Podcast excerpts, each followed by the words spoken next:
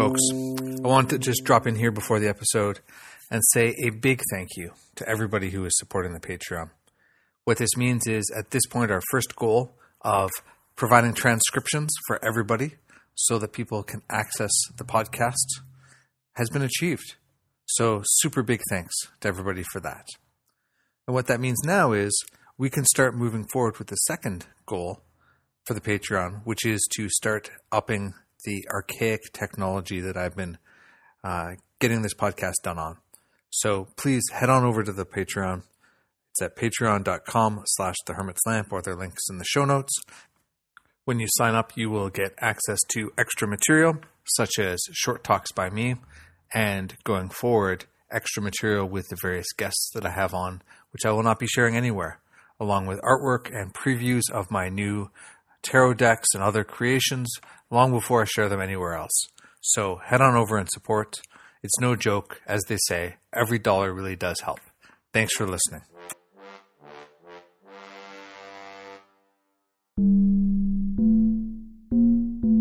Welcome to another installment of the Hermit's Lamp podcast.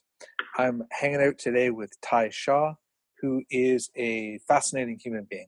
He practices a bunch of uh, different traditions uh, and, uh, and brings a lot of uh, you know experience in a lot of different ways uh, through life and spirituality to the to the conversation today.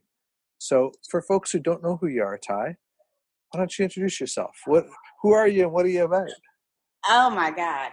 Ooh, child. Well, I am Ty Shaw, um, like you just said. And what am I about? Um, I'm an Iyalorisha, uh, Palera, Mambo, um, and a lot of other things. Uh, oh shit, Iyanifa. That's the most recent one. So I always forget to list that one on right. the. Um, and basically, what I have been doing is working with people within the tradition. Um, I was obviously with my spiritual house and the various, you know, people that I service in my communities. Um, but my sort of day job now is in the space of sacred sexuality coaching, intimacy coaching, and really bringing, particularly, well, people in general, but women in particular, in alignment with sort of their spirituality and their sexuality and kind of bridging that gap and working in a space where people understand that when you talk about sacred sexuality that you don't have to look to India or to China or to Japan or to these other places that we do have concepts of sacred sexuality from an African context mm-hmm. if we're willing to actually look at what we're doing and examine what we're doing. All um, right. Why don't yeah. you enlighten us on that?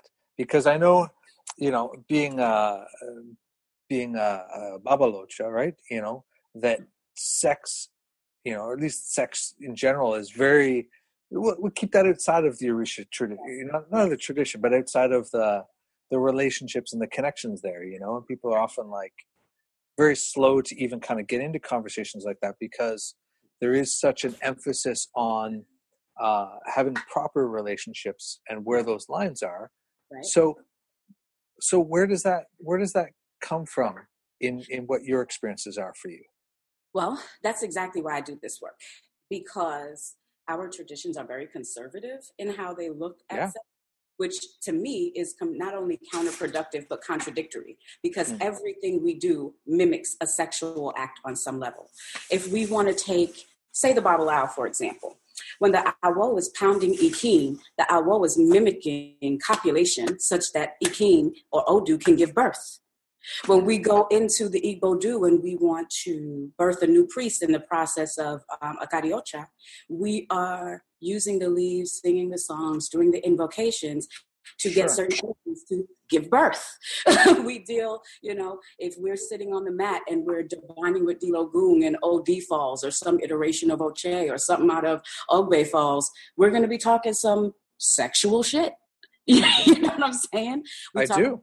We talk. We we deal with deities who who cover these specific things, and we deal with energy we're, we're priests. We understand that just from a basic scientific perspective, that energy is neither created nor destroyed. it's how it's directed. So that means there is no difference between spiritual energy and sexual energy. And the fact that we vibrate on a different level as priests because we actively cultivate our energy, we're, we're cultivating our sexuality as well. And I think that the fact that our traditions are so conservative and don't allow for these deeper conversations, even though the liturgy, Odu, the deities themselves do speak of these things and act in these ways. Because we don't have these conversations and we haven't developed that language, we have what we see now, which is the manifestation of a plethora of, or an abundance rather, of sexual dysfunction in and out of ritual, in and out of the room um, and uh, a community of priests who are manipulating energies but really have no basic concept of what energy is, how it works, and what you're conjuring. so that's why I decided to get in that space. You know? Yeah. So when you're when because lots of people who listen to this uh, are not going to be practitioner, practitioners of ATRs or you know uh, uh, diasporic traditions or those things necessarily. Let's uh, let's pull this apart just a little bit more because I know exactly what I think you mean. I mean, you're going to tell me if I'm right, but um, I mean, I think one of the things that we want to make clear is that some of the dysfunction that I think that you're talking about. I mean, there's obviously the people who are having challenges themselves, which is a separate issue, but then there's the sort of dysfunction of uh, people taking advantage of relationships, godparents, or, or or other people who should be obeying uh, a taboo that is like a parent to a child, right. um, you know, or having relationships and using their power and position to to take advantage of people. Right? We're we're talking about these kinds of things, right? Right. Right. Yeah. We're, talking about that. We're talking about even in our intimate relationships. Mm-hmm. We are seeing a lot of abuse coming to the surface because of Facebook um, sexual abuse, uh, women who are being raped by their Babalawo husbands, uh, or men that I've encountered in this tradition who come seeking guidance and were molested by a godparent. You know, we have an abundance of people of color. Amongst those people of color are women of color. And I personally, in my adult life, don't know any women of color who haven't experienced sexual abuse or sexual assault. So we have this abundance of sort of sexual trauma and that that comes up in our relationships in so many different ways whether it's the baggage we bring to the tradition or whether it's the abuse of power because of the dynamic within the tradition. But we still because of our conservatism we don't have that conversation. Right. and when we do it's an accusatory one. You abused me. You did this. You didn't do ballet at the bembe. You tried to take my husband, you know. But we don't necessarily have conversations around what the solutions are, what we're going to do about it. How do you fix them? If you're a Babalawo that's married and you have your apetebi, how are you cultivating that sacred relationship? Because that's our version of it. you know what I'm saying? In, in a certain way, on a certain level. How mm-hmm. are we cultivating our intimate relationships? How does that affect our vibration and our energy and how we cultivate our ashe as priests? And then what does that look like in terms of how we treat each other in our interpersonal relationships? Sure. And how and how are we dealing with our own i mean even if we don't have the kinds of traumas you're talking about um, you know we we all exist in a culture that you know experiences toxic masculinity and rape culture and all of these bits and pieces and all sorts of exploitative pieces left over from a long time in our culture, right? Yeah. And how do we look at ourselves and become clear about what is our desire, what is real, how do we communicate, where does consent fit? You know, right. all of these things, right? Like these are these are important pieces of yeah. cultivating uh, well, I mean, being a decent human being for one, but like, and certainly being a spiritual human being for for another, right? We can't. Right. Yeah and we can't deal with these forces that we again we're specifically engaging in sort of spiritual sexual acts in the process of giving birth and getting odu to mm. conceive and put something out there that's new and then appeasing this newborn thing via ebo mm-hmm. we do these things but there's a there's a disconnect. There's some sort of cognitive dissonance you know between the act and the metaphysical understanding of the act mm. you know? Mm-hmm and I, I, also think that people don't understand um, energy, as you kind of said earlier, right? Yeah, exactly. And, exactly. You know, one of the things that I noticed when uh, when I became a priest was all sorts of people started hitting on me who weren't hitting on me before. And you know, right? And you know, I got Shango on my head, right? I mean, that's going to draw some some heat, right? And um, you know, and the thing is, is that if I wasn't if I wasn't mindful of it, if some of my elders hadn't said, "Hey, this is probably going to happen," take it easy about that, then you get into all sorts of trouble, right? Because what's going on is those people aren't necessarily attracted to me. It's that They're energy. feeling that energy and they want more of that, but we don't understand how to get close to spirit or how to be intimate with human beings and not frame that in a sexual context, right? Or if it's in a sexual context, that doesn't mean we have to act in a debased way. How about Mm-hmm. receiving the energy? Because we are like Shango is the pillar of virility, male virility, male Sure. magnetism. That's his ashe, and it is sexual. There's no way around that. How about we accept that that's what it is, internalize it, and use it for what it does, as opposed to saying, well, I feel arousal. This means I must screw. This means I must, you know, as opposed to, no, these are what vibrations and energy do. And, you know, that's why I started getting into vibrational medicine, you know, prana, Reiki, tantric projection work, because we ha- already have heightened vibrations as a result of having gone through ritual. And ideally, if we're cultivating our ashe, cultivating or we, we're developing and uplifting that vibration. But so many priests I would have a conversation with about energy, vibration, how we we magnetize and move. There was just such a lack of understanding. And a lot of times I feel that we're doing at bowl, we're killing chickens, but what you need is a chakra clearing. What you need is a past life regression. What you need is some spiritual counseling. It's an issue on a base level with your vibration, which Ebo does address through the power of sacrifice, but you're still not internalizing that in your vibration. Well, make sense? it's like I it's like I uh, popped my collarbone at a place recently, right? And uh, you know, I went to my osteopath and put it back in place.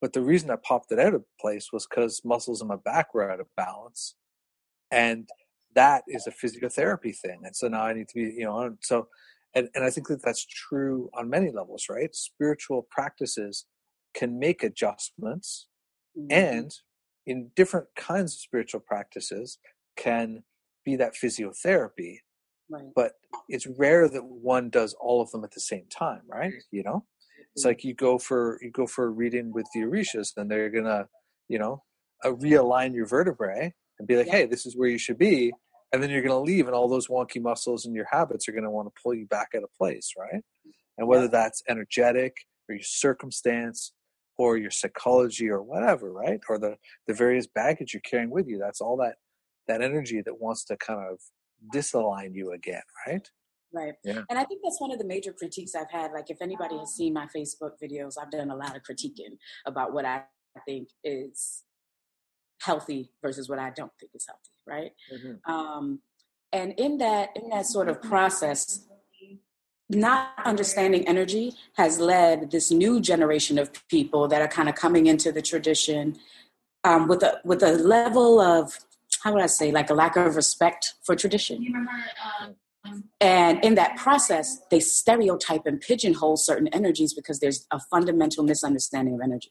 So, like for example, I see this wave of new of, of new women coming into sacred sexuality, and now everyone's a child of Oshun because they think, okay, Oshun, sacred whore, sacred prostitute. No idea where that comes from, but this is what they say, and this is what they think, right? When it's like, oh shoot. That first of all it's a stereotyping of this energy because you don't even understand what you're talking about. It's a pigeonholing and it's a limiting of her because depending on the road you might be dealing with the crone you might be dealing with the witch you might be dealing with the demure healer you might be dealing with something like Oshun, um, Ibu, uh, Ibu Kwanda, the warrior who ain't got nothing to do with your coquette. Yeah. You know? For sure right But when we don't understand energy, when we Mm-hmm. don't understand how things work, and we stereotype, we pigeonhole, we do everybody a disservice. Yeah. We don't we don't get access to the thing, you know, that's really gonna yeah i think that i think it's challenging because there's such a um a profound and sort of largely um if you're outside of the tradition, largely inaccessible depth and diversity that's there, right? You mm-hmm. know, how many roads of Oshun are there? How many roads of, you know, um, you know, this, that, and the, and, and all those other spirits, right? right? And what do those things mean, right? And mm-hmm. what do you, and if you're dealing with, I mean, uh, you know, if you're dealing with those or running into those, or if those are the the paths or, or avatars that are sort of engaging with you, it's completely different to have one versus the other, right? You right, know, right, there, there's the Yemaya who who pulls you down to the bottom of the ocean, right? Yeah, and leaves yeah. you there. And you know, right? And then there's those other paths that are going to love you and hold you while you cry and pat your back, right? You oh, there's just my path, Achaba, who's just the shady one uh-huh. who don't want to, you know? right? You know, let's call her E Blue Shade. but I love her. I love her. But that's why, like in my work, okay, I had become a palera, I became an Ialosha, I became a Mambo, I became an Ianifa. And then I was like, well, what do I want to do with any of this? What does this mean to me? What does mm. priesting look like for me? Sure. Do, do, do I am I going to be able to do it in the way maybe my elders did it? Do I believe in the same things? What is this priesthood thing going to actually play out for me? Mm. And I found that in and I'm a young santera, you know what I'm saying? So, I mean, I'm five in Ocha this year. No, I'm six. Am I six already? Shit. But That's anyway, stacking up, right? yeah. You know, so I'm a baby Olosha, infant. Mm-hmm. And in the process of me coming into adulthood as an Yalorisha, growing up and kind of going through adolescence, mm-hmm. now I have to, I, I decided to consciously, consciously move into priesthood what is this thing going to look like for me? Where's going to be my medicine? What's going to be my point of departure? And that has always been whole person healing. What am I dealing with? What is Yemaya bringing to my doorstep? And yes, I can solve this with Ebo. But after Ebo, what is going to, and that creates transformation, but what's going to last? What's going to stick? What's going to change behavior? You know? And that's when I decided to go that, that my route was really as a healer. Mm-hmm getting into the spiritual development of the person. And then when I was trying to figure out, well, what healing would look like outside of energy healing and, and spiritual cleanings and stuff, what I found is that what people were lacking was the counsel and a way to really work through trauma, particularly trauma held within the body of a sexual nature. And, and our tradition was no exception to that. So it spoke to me of just a niche that made sense that I could kind of slide on into, you know? Mm-hmm. So right now, it sounds like priesting for me is looking like being really woman, goddess centered, really witchy, and really focused on long lasting transformation. Mm. In or outside of an Igbo or a new set of Elekes or the reception of a new Orisha. Mm-hmm. you know what I'm saying? For sure, yeah, yeah. Because so many, you know, I mean, I'm I'm also relatively young uh, Olocha, but you know, like lots of people who come around for that part of what I do, um, they, they, so many of them almost show up with their shopping list, right? They're like, I'm, I'm coming to you. I, I want you to give me my elekes. Please mm. confirm mm. that I'm a child of whomever, you know, and like, and so on. And it's like, I don't know, like, you know, let's see what happens, right? You know, whereas when people come to me in my in my sort of card reading and and you know that other magical side of my life a lot of those a lot of those uh, uh, things are more like what I think that all of it should be, which is let's see what's going on, let's talk about what you need, let's let's work on this and make that change so that it endures, right? Exactly. Because it's so easy to, um, you know, uh, you know, when I when I made Ocha, you know, Shango basically said to me, he's like, "Hey, welcome, you're here. So go fix your life because you got some things that are messy that you made, and now you got to go fix them because Ocha can't do it." And I was like, "All right, huh?" So I was right. right. You know, Shango has a way of just popping that bubble. He he he kind of gave me something similar in my Ital Shango. He came down talking about you do not know how to live. And now you mm. need to learn how to live. Learn how to live in this life or you'll learn how to live in the yeah. other. We know that refrain, you know. Um, yeah. And I think I had a similar trajectory. Like I I love teaching, you know, cards, crystals, all the airy fairy witchy stuff. Um, because even though I had extensively studied African tradition, I studied traditional forms of witchcraft as well. I was a proper Neoplatonist, high ceremonial magic type of witch for yeah planetary pentacles, astrological magic, like I came from here too, you know. So ain't nobody gonna get me to leave my cards behind and, and none of that. But um and I felt like there was space for that. Like there were, you know, and spiritualism gives you that opportunity, right? To bring in anything you want. But people would come with their shopping list. Well, I want this. I want to be crowned tomorrow. I need you to take me to Haiti. And then after that, take me to Africa. And I want this and I want that. And usually my attitude is like, that's cute. That's what you want. You know, good for you. You are clear on your desires. Yeah. What does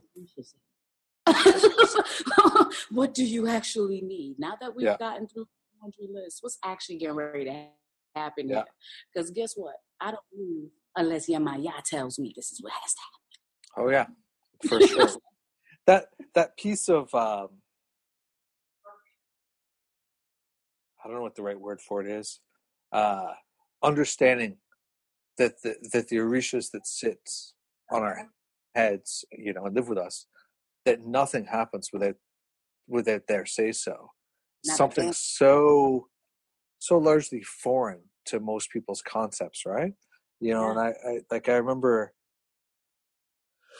many years ago, you know, I got this reading and and Lego was like, "No tattoos for you this year," and I was like, "Huh, all right, fair enough. I'll stop." Right? I had a bunch of stuff planned, and I stopped. And, and a lot of people couldn't understand how I would just be like, "Okay," And they're like, "What if he never says yes again?" I'm like, "Well, then that's that's cool. I'll roll with that." Um, but that's so hard for people to to roll with, right? You know, and because th- I think in part because we're encouraged to be ego centered in a way that is uh, hard to wrestle with, but also because of all these traumas that we're we've been talking about, right? How much harder is it for someone to put that kind of trust in somebody if they have, you know, whatever kinds of traumatic experiences and abuses from people who should be who were supposed to be there facilitating them parents priests guides whomever right you know i agree with that because it's about it's about several things it's about shifting from a very Western, individualistic, self absorbed, egocentric way of being and moving through the world, which I'm not even judging because those are actual tools we need to mm-hmm. survive in the sure. West. Okay. a certain amount of selfishness is necessary for your survival in this place. However, it does create a, a, a learning gap because you kind of have to cross that bridge to then understand how everything functions in this particular tradition. And the, the unique thing about this tradition is that it's not just all this. Um, I think we also get really idealistic and we think that we have all these proper African values, and we don't. We have diaspora values because even some of our cultural nuances they don't recognize in Africa. They're not doing that. And we have to separate the caricature of Africa that we have, this ideal, this, uh, you know, ideal, you know, Africa that doesn't exist. What we're dealing with is post colonial Africa that has sure, just as much white supremacist, misanthropic bullshit as any one of us. Yeah. Well, and also, you know, which part of Africa are we talking about, right? You know, Thank are we you. talking Thank about, you know, you know it, Ife? Are we talking about the Congo? Are we talking about wherever? Like, right. you know, I mean, I, right. I, I know people come in and they're like, well, you know, I was talking to a Sangoma and that's exactly like what you do. And I'm like, mm-hmm. no, not really. Like, in a general way, it's animist and whatever, but other than that, no, it's not the same at all, right? Right. Yeah. And that's the problem. They think of Africa as a monolith, as one like homogenous sort of thing. They don't understand the level of nuance. And this is why I've always battled these faulty notions and assertions of purity in this tradition and who's who's more pure who has the right way who's the closest to the root and it's like nobody because what is the what is properly african is that we've always assimilated and brought in what works and transformed and adapted and if you go to Nigeria right now, what they're doing in Ile Ife is not what they're doing in Oyo, is not what they're doing in Abeokuta, is not what they're doing in Osogbo. They're all doing something different, compound to compound, region region, because there's always been sort of that gap to allow for spirit, to allow for adaptability. That's how we work. Well, and I think that that's the um, it's the power of lineage, right? Yeah. You know, like what what you what you're going to do, you can't do anything yeah. But you can do anything that fits within the bounds of your lineage, right? Exactly. And that's the real meaning of like, oh, in my house we do this. It's like, you know, lots of people use that as a justification for what they don't know or to just just right. do whatever they feel like or be like, oh, I can't get that, so you know, in my house now we now we give turkeys instead of chickens because they're easier to get or whatever, right? And and that's not that's not valid, right? What's valid is understanding what's going on within your lineage and then honoring and working with that because that is something um, those those are the spirits that we're calling on to work right? You know in one way or another. I, i've always been a bit of a lineage snob. Particularly in this in this day and age where people mm-hmm. feel that they can self-initiate and they can get their head marked via tarot and they can get initiated online. This because the thing about lineage right when i I try to explain this to new people. It's like if you're a Christian, it doesn't mean that you all believe the same thing.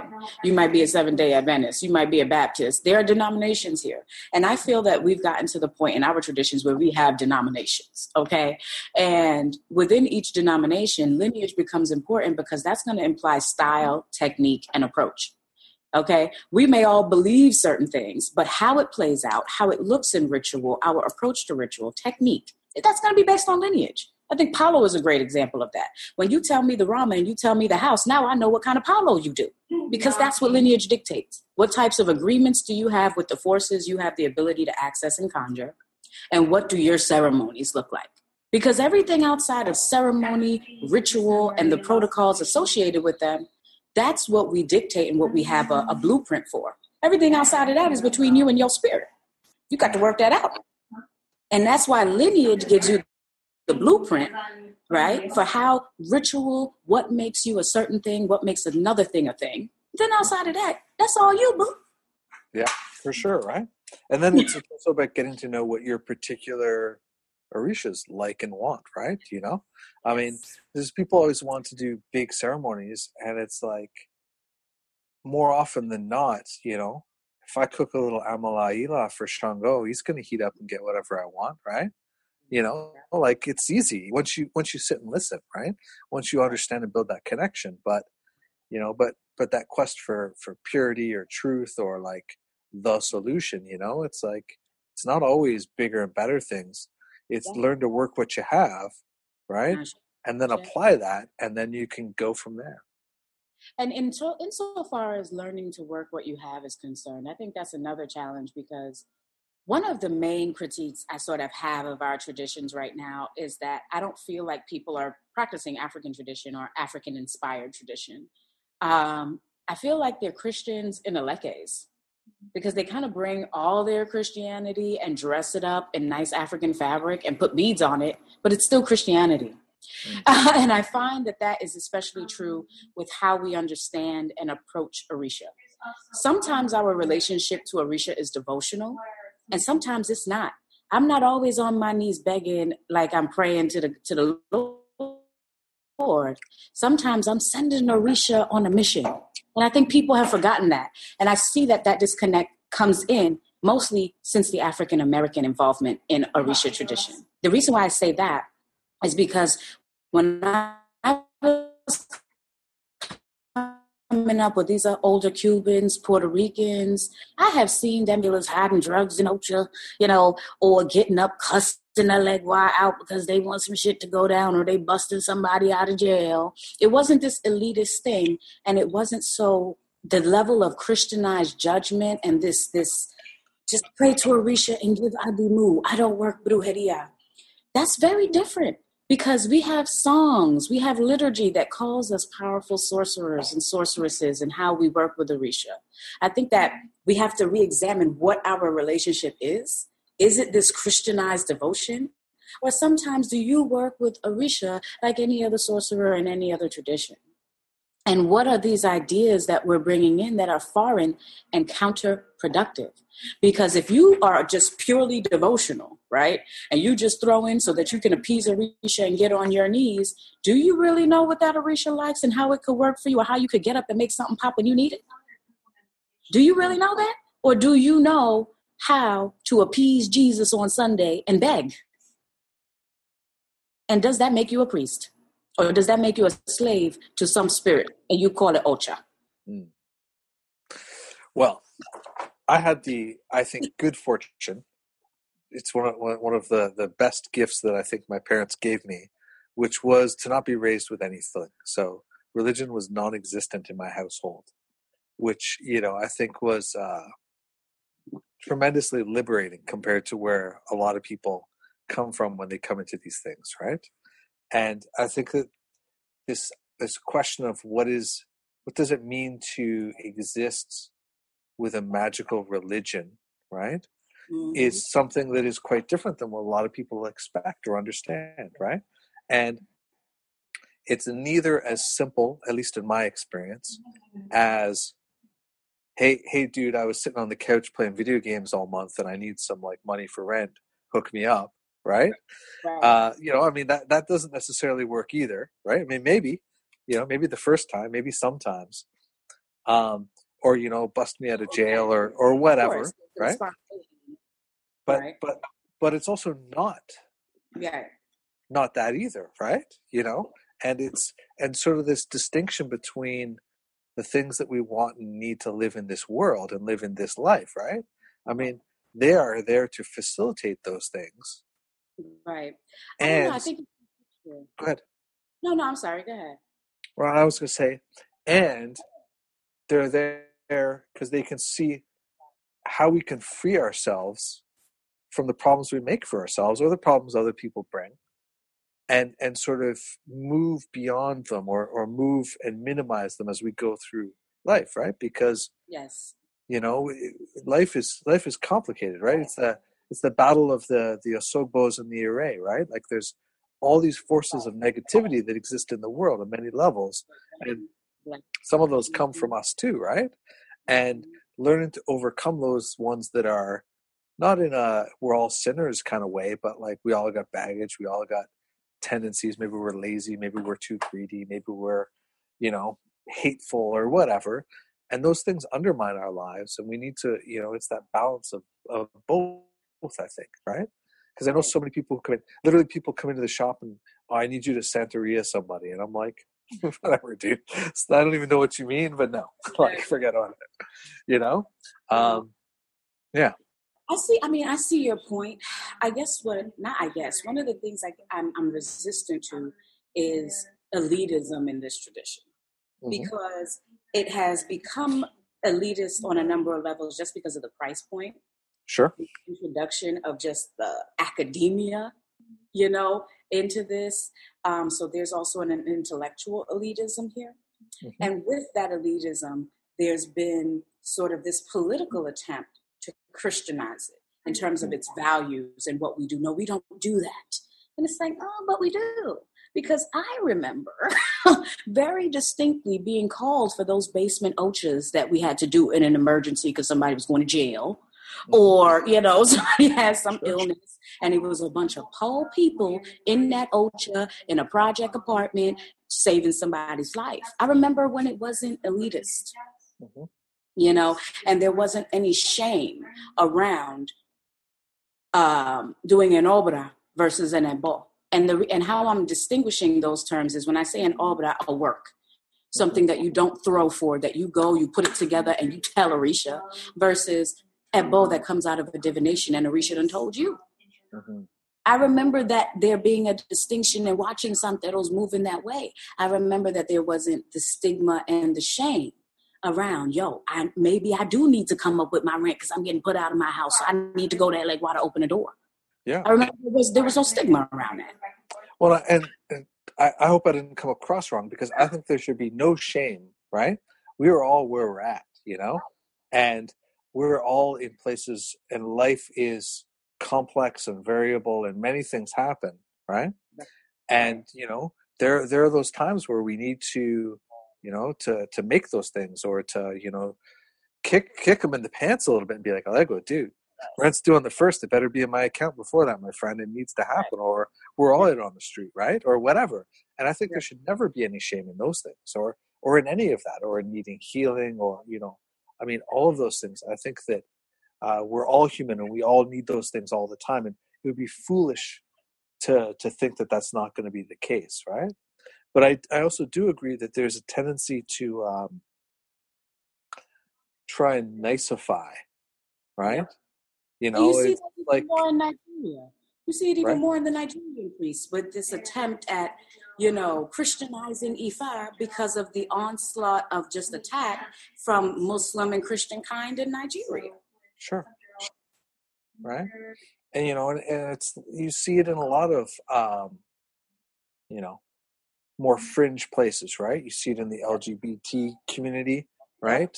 Yeah. And all those extra letters too, where it's like, well, look, we're just like you. We're this way, we're that way, and that's true for some people, and for other people, it's not, right? Mm. And I think that those kinds of diversity, uh, it, it doesn't benefit anybody either to leverage one group down so that we can sort of be up, right? You know, in the way that like historically Palo and, and Lukumi traditions went through that conflict, right? You know, there's the historical divide, right? Well, still, but like, you know, there's, there's specific historical events where, you know, it was like all of a sudden, well, you know, we'll throw the Palo community under the bus for this. And, yeah. show how how legitimate and good we are, right? And they're yeah. still doing. It. I was very resistant to making Ocha for a lot of years because I was mm-hmm. For long before I became an Olosha. Yeah. And um, one of the things that I've I was really resistant about was what I call Lukumi or Yoruba centric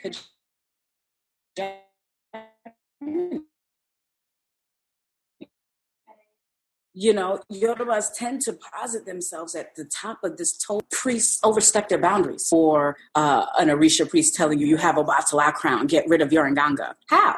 Why is it that you feel that your tradition gives you the right to tell somebody what can and can't happen in a completely separate practice? Okay, and that's that's Yoruba centric elitism. That's Lukumi centric elitism, and we see it because Lukumi is the most expensive um, initiation. That people feel like once they get crowned, they've arrived, honey. They got the big crown. And it, it perpetuates this contention. It also perpetuates a lot of misinformation. Like, Chola is not Oshun. She will never be Oshun. Sarabanda is not Ogun. Lucero is not Alegba. you understand what I'm saying? Yeah.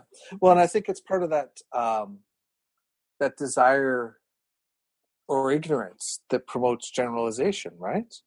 You yes. know, I mean, it's not it's not a hundred percent true, but I often sort of think if there's an Odu that says you shouldn't do that, then that means there's not a general prohibition against it because it's required to come up, right?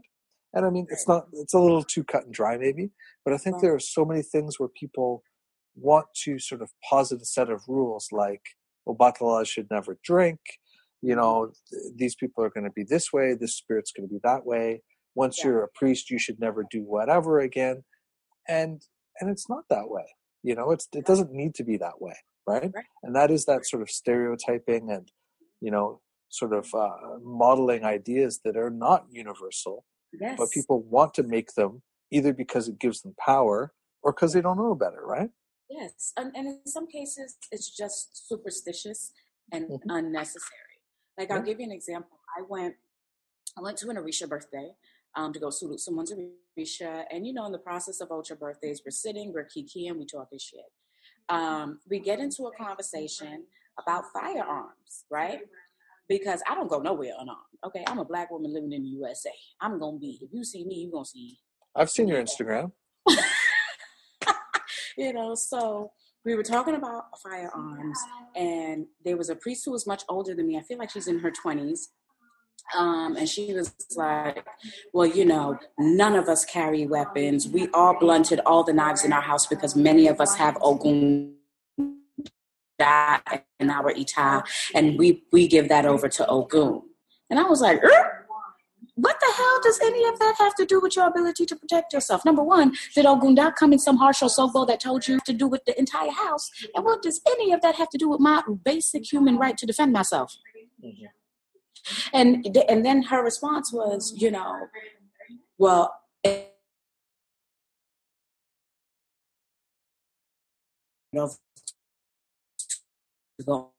Ogun, I'm not going to take on Ogun's job.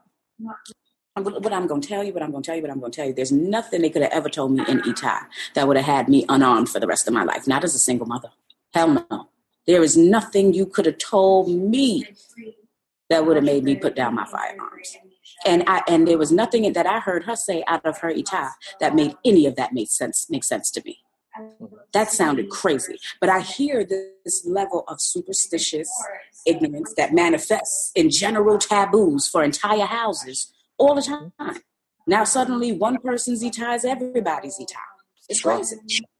Well, I've seen that. Pro- and I've I've seen that prohibition with that piece of advice come out in a reading for somebody, and it didn't surprise me because that relationship in that house was on the edge of exploding into physical conflict, maybe right. right? And so, like, there are times where that stuff can come out and should come out, right? But that's where you got to look at your life and see what's going on, right? Like, I, you know, somebody came to me for a reading, and you know, it was one of those like, "Hey, the Orishas love you, hugs and kisses, see you later," right? I'm like, okay, well, when should I get initiated? And I was like, why? That, right? Are you sick? Are you broke? Are you like, what's going on? And they're like, no. I'm like, you're good. You don't need it. Don't worry about it. You know? So I think that that, yeah, that it's where you need to be understanding about yourself and your relationship, right? Yes, yes. And move beyond superstition. I think that we have a very uh, sophisticated methodology and system of divination that doesn't give us we don't have the burden of having to have superstition or even faith to a certain extent. We do divination, we do Ebo, Ebo works. we trust that it works because we've seen it work. You know, we have divination and confirmation, which sure. is one of the why I like this tradition because I ain't got to be believing you know pie in the sky. You do well, divination, you do the Ebo. as as Crowley puts it, right? Right, right. You As know? Crowley puts it in one of his books, success is your proof, right? That's right. it. You know, certainty, not faith, right? I say, mm-hmm. and I've never done, I've never done well with faith. Um. So, which is why Palo and Voodoo make me happy. You do something, something happens. You know what I'm saying? so it's all so, of that. All. Of so I have a question for you about uh, about the intimacy counseling and the and the work that you're doing with with people, right? So is that a energetic thing? Is that a spiritual practice? Is that like where where do the intersections? Because I'm always curious for people who practice a bunch of different things and then have outside people come and engage that, right? Yeah, Are you engaging people within their own practices? Are they coming to you for practices? How how does that look and work for you? So usually, um, it depends people who have no relation to this practice but just need sex and intimacy coaching usually look like regular old clients. They book an appointment, we have some talk therapy, and then I do a healing. That healing may be energetic, like in tantric projection work or energy work that they need to clear out some trauma. It may be a past life regression or some spiritual cords I have to cut because of what they're dealing with. It may be physical because as a somatic sex educator, we also guide people through certain body practices. So, for example, if I have a person who is ashamed of their body as a result of trauma and has never masturbated, I might do guided coached masturbation, or I might have a couple who want to reinvigorate their sex life and they want to learn new techniques. So I'll guide them through it. So that's where the body based therapy might come in um, someone in the tradition, it will probably start with some type of spiritual reading and see what's happening with you spiritually, and then how that plays out in your life in the form of coaching. Um, and the sex tends to be, especially in the tradition, talk therapy only. It comes out in my spiritual counseling. Um, so, like for example, I might do a divination, and let's say I see a lot of Odi falling, and I know that there might be some addiction stuff or some sexual trauma, some abuse, some other things that that letter would point to. Well, I'll do the ebo, I'll get that out of the way, but then after that, I'm going to book a spiritual counseling session. And let's talk about what made that manifest on the map and what really needs to happen with you energetically and spiritually and whole space for that. And sometimes that is um, talk therapy around their sexual trauma because, of course, that letter fell and that oftentimes points to rape or molestation or all kinds of stuff, right? Sure.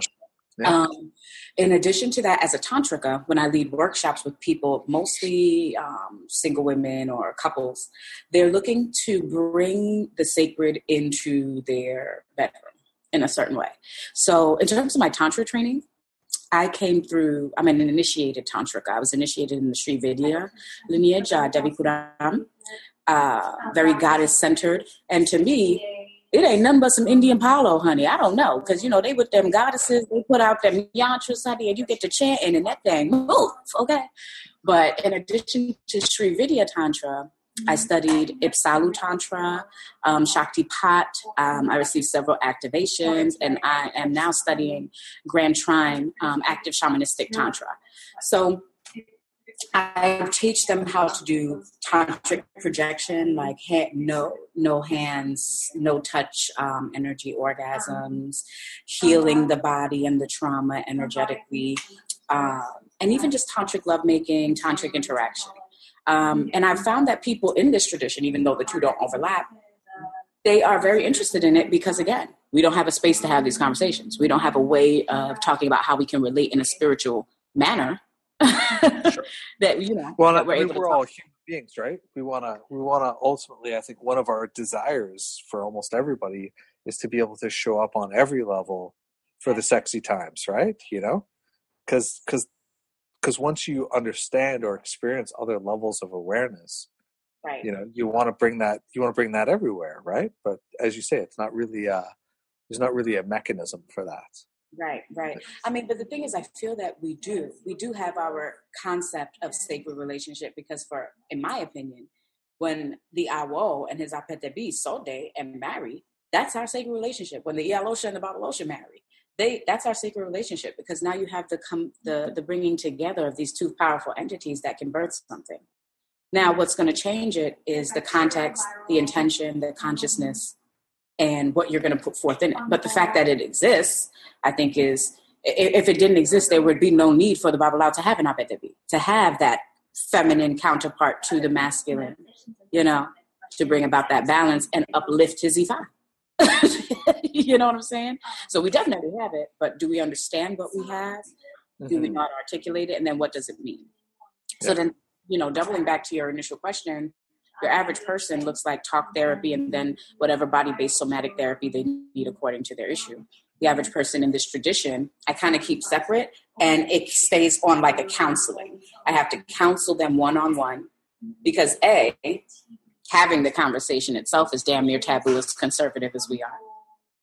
And B, you can't bring that into ritual. You got to do ritual first and then have a separate conversation about that. For sure. Yeah. Mm-hmm. I, I gotta say, I, I dig how you're navigating all that. yeah. So, so I got one more question for you before we wrap up. Uh-huh. So, how do you sustain all these traditions you're doing? I, I, get I get a little tired just hearing about it. On a schedule. Uh-huh. I yeah. Well, I work for myself, so I, I wake up. Usually, I have sunrise meditation and yoga and mm-hmm. then I tend to my ancestors and whatever loa it might be that day, mm-hmm. you know. So Tuesdays I know I'm on my Petro and you know whatever. Um, Thursdays I'm on my Rada, blah blah blah. Um, and then I go ahead and greet my Arisha, my Ifa, and I keep it moving. At night I normally deal with my prendas, um, and I try to keep my workings to them around what's going on in the sky. But I mostly work that outside and at night. Um, and you know, Loa gives you a schedule because Loa has to be served every day, and you know, it's certain people that you serve on certain days. Arisha, all they need daily is to greet, pour libations, and keep it moving. You know, I might throw to my Arisha, you know, my head Arisha once a month, I like Bob, maybe once a week, appease him. You know, on my little Sundays or Mondays, and I keep it moving. you know, they it's it's a, it's such a part of my lifestyle. It's like wake up, yoga, meditation, greet, move on, have your day, come back, say hello to the Palo people, go to bed. You got a vote to do, do your work. Yeah. I love it. I mean, I think it's one of those things, right? So many people uh I hear many people who kind of say that they want to live that kind of life, right? You know, that yeah, that's what they're looking for. You got to be built for that life. Yeah.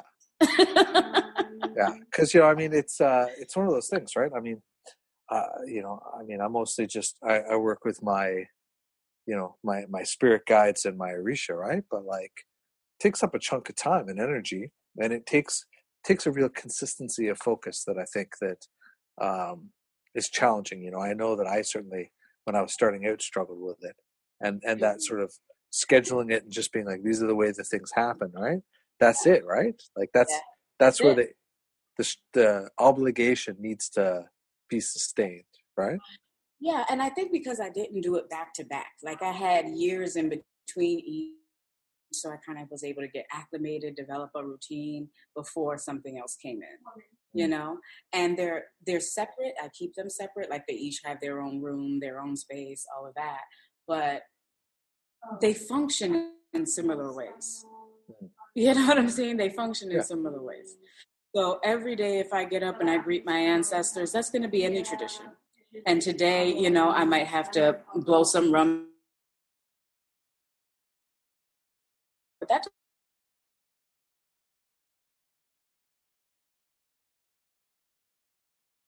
You know what I mean? So it's not as foreign and as complicated as people make it sound. I said it's not as foreign or complicated as people make it sound. You know, even if you were just a palero, right? You're not mm-hmm. sitting with your nganga for hours every day. You're not doing that. Well, most no. days you get up, you greet, you light them up, and you keep it moving unless you got something to do. Yeah. That doesn't change because you got other things. That's true. They got other places to be too, right? Like they're not right. sitting 24 hours a day waiting for you. But oh my god, Ty, Ty's not bringing the TV down here, and you know we're not we're not watching our shows together. I'm getting sad with this. That doesn't happen. Yeah. They should be out there fixing the problems in my life, not sitting here. mm-hmm, for sure. Yeah, yeah. That's awesome. Thank you so much for making time today, Ty. Um, people want to come and find you online. Where's the best place to come and hang with you? www.iamtyshaw.com. Beautiful. Go check it out. Yes. Yeah. All right. Well, thank you. Yes, thank you. We'll talk soon. So, thanks as always for listening. I definitely appreciate everybody who takes the time to tune in to these podcasts, and especially those people who send me all sorts of kind words and thoughtful feedback about what we're doing here. Uh, I really appreciate it. If you are inspired by what's going on, please consider supporting us by going to the Patreon link in the show notes and or also by reviewing us on iTunes to help people find us more easily or just sharing this in your social media feed, maybe even with a little sentence as to why people might enjoy it and take the time to listen to it. Thanks for helping spread the word. Thanks for helping make this happen. Thanks for being out there to share all this good stuff with.